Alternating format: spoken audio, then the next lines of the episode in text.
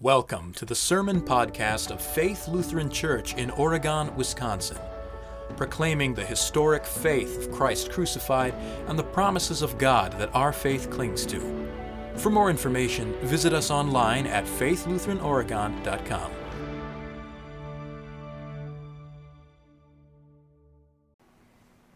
But Jesus was hidden and left the temple area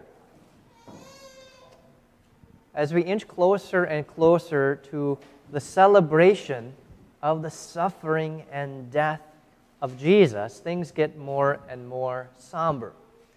Today, Judica Sunday, which comes from the introit uh, that we sang today, vindicate or to judge, it's the beginning of Passion Tide. And starting today, we omit the praise of the Trinity, the doxology, and the Gloria Patri. And, it's because of this last line in our gospel, Jesus was hidden, that at least in the historic lectionary, uh, the cross is veiled beginning today. The cross is the most recognizable symbol for Christians. And though it, the cross, though it promised a, a, a terrible fate, we recognize it as a sign of hope. Though as an instrument of torture, we recognize it as a sign of joy. Though it was used for death, we recognize it as a sign of life. Though really it is ugly and gruesome, we see it as beautiful. The cross is how we know of God. Luther said once that uh, something to the effect of if you want to know God, look at the man on the cross. You can't know God apart from Christ crucified.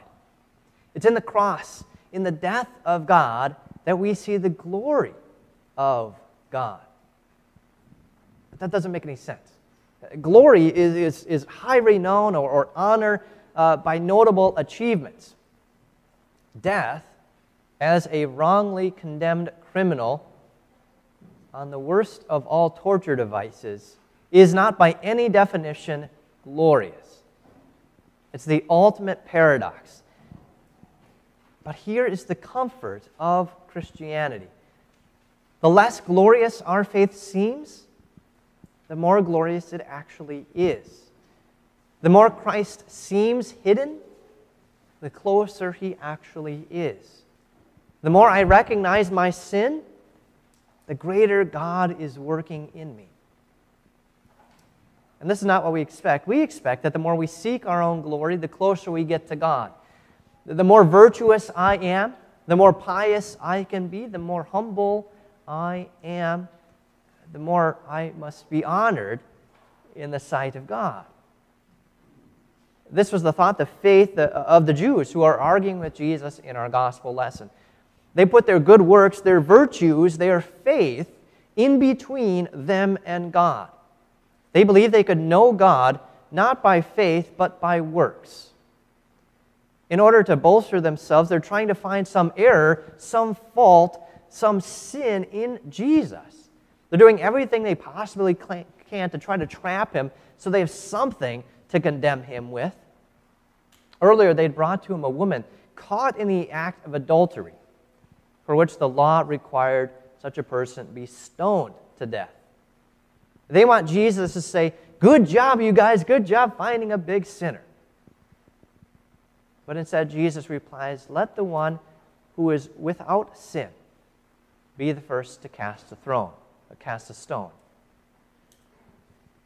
And so one by one they all leave, so that finally only the woman is left, and Jesus tells her, Neither do I condemn you.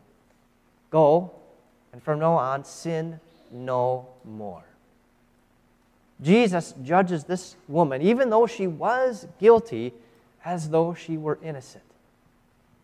Meanwhile, those who, who brought her to be, to be stoned, to be convicted, to be judged, judged themselves as innocent. These Jewish leaders are self vindicating, they're self justifying. The law was in place to reveal sin, to show sin, but they're using it to show how righteous they are. Salvation could not be attained by the law, and yet these Jewish leaders believe that's exactly how it comes. They made the kingdom of God into an exclusive club. You got to be one of the good old boys. And best of all, they've got Abraham as their direct blood relative. The patriarch of patriarchs is their ancestor, their father. You couldn't get any closer to God than that. We do this all the time too. We self vindicate, we self justify. I'm on the right side of history. I care about people. I believe in science. I'm not one of those snowflakes. I'm not immoral. I read God's word and do what it says. I know what's right and wrong. I go to church. I'm one of Abraham's children. I belong to Abraham. We constantly seek our own glory. But Jesus exposes how far from God those who seek their own glory are. He says, Whoever belongs to God listens to what God says. The reason you do not listen is that you do not belong to God. Seeking one's own glory is to drive a wedge between you and God. It's to put your own good works or your holiness or your faith between you and God. And to this point, that Christ is hidden from us. Not by his will or his doing, but by ours. We hide Christ when we believe we deserve his honor. Jesus tells the Jews, I do not seek my own glory, but there is one who seeks it, and he is the judge. Only God is judge, not, not us. God judges on the basis of, not on the, not on the basis of works, but on faith. Children of Abraham, if they really were children of Abraham, should have known this. Jesus had said earlier, if you were Abraham's children, you would do the works of Abraham. What is the work of Abraham? Faith. Not how good he was, not, not his family name. Abraham believed God, and it was credited to him as righteousness. Genesis 15, 6. Abraham believed that even in his old age, in his lack of glory, that God would grant him a son and be glorified. Abraham believed that, that God would bless all the families of the earth through his seed. And when God asked him to sacrifice his only son, Isaac, Abraham believed that God was able to raise him up even from the dead. Abraham believed God that God alone justifies and saves. And Jesus then gives the promise that Abraham received. Amen, amen, I tell you, if anyone holds on to my word, that is, believes by faith, he will certainly never see death. Jesus is promising the free gift of eternal life. But the Jews don't want it. If God saves, that means they don't have glory, they have sin. And they want glory more than they want God to have glory. So they spit back Abraham is dead. Who do you think you are? Now they dishonor Jesus and Abraham, who they claimed. Exactly as God had said would happen to Abraham in our gospel or in our Old Testament lesson from Genesis. They are bringing a curse upon themselves. They were dishonoring Abraham because they consider Abraham to be dead. But Abraham is not dead. In saying this, they're denying the resurrection of the dead. They are denying that God is not the God of the dead, but God is the God of the living. This is the very thing that Abraham believed thousands of years before the resurrection of the dead. So Jesus says, Your father Abraham was glad that he would see my day. He saw it and rejoice. Jesus means that Abraham's death was his entrance into eternal life. Abraham wasn't sad that he didn't get to see his descendants before he died, or he didn't get to see the, the blessing promised through his seed that God promised to him. By faith, Abraham did see it. By faith, Abraham, the, the death of Jesus is received by Abraham as the greatest gift, and it fills him with joy. By faith, Abraham can see the result of Jesus' death and, and what the sacrifice of his own son was pointing to. Abraham can see that the death of Jesus is the vindication, the declaration of forgiveness uh, uh, of, of righteousness to the entire world, to all the families of the world. Abraham rejoices in the death of Jesus. For us, we mistake the somberness of, Good Friday sometimes for sadness. But really, Good Friday is, is just that good. It's the death of Jesus, it's our joy. Because the death of God is our life. The Jews replied, You aren't even 50 years old, and have you seen Abraham? Jesus said to them, Amen, amen, I tell you, before Abraham was, I am. And they picked up stones to throw at him. Just as they had brought a, a woman caught in adultery to be stoned earlier, now they want to stone Jesus.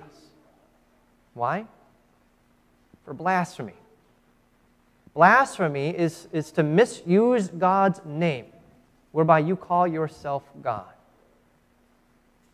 The very first time God revealed his name was to Moses at the burning bush. God said, I am who I am Yahweh. God Himself uh, calls Himself the God of Abraham and says to Moses, This is my name forever. He is without beginning and without end. He just is. So when Jesus says, Before Abraham was, I am, this means that Jesus calls himself Yahweh, the name that only God could say about himself. Jesus was the one who spoke to Moses in the burning bush. Jesus was the God of Abraham. So Jesus knows exactly that Abraham rejoiced.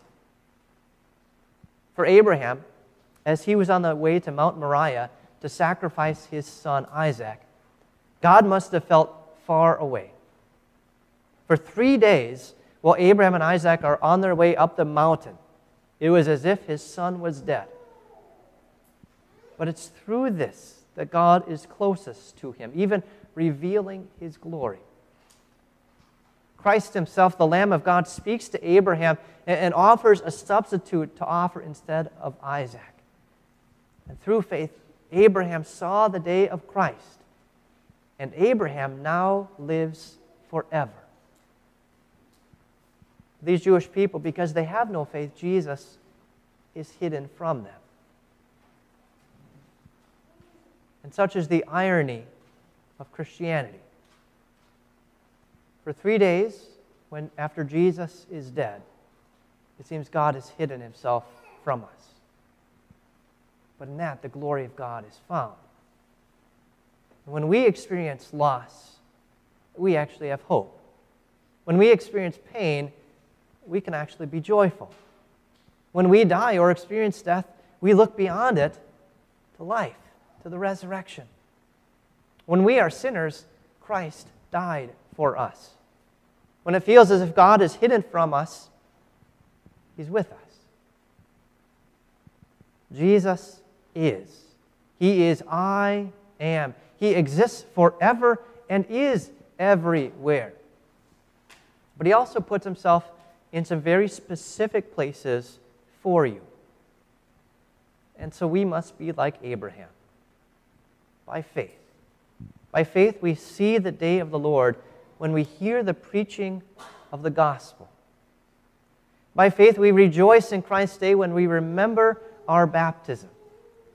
By faith, we receive new life, the resurrection, when we receive the Lord's Supper.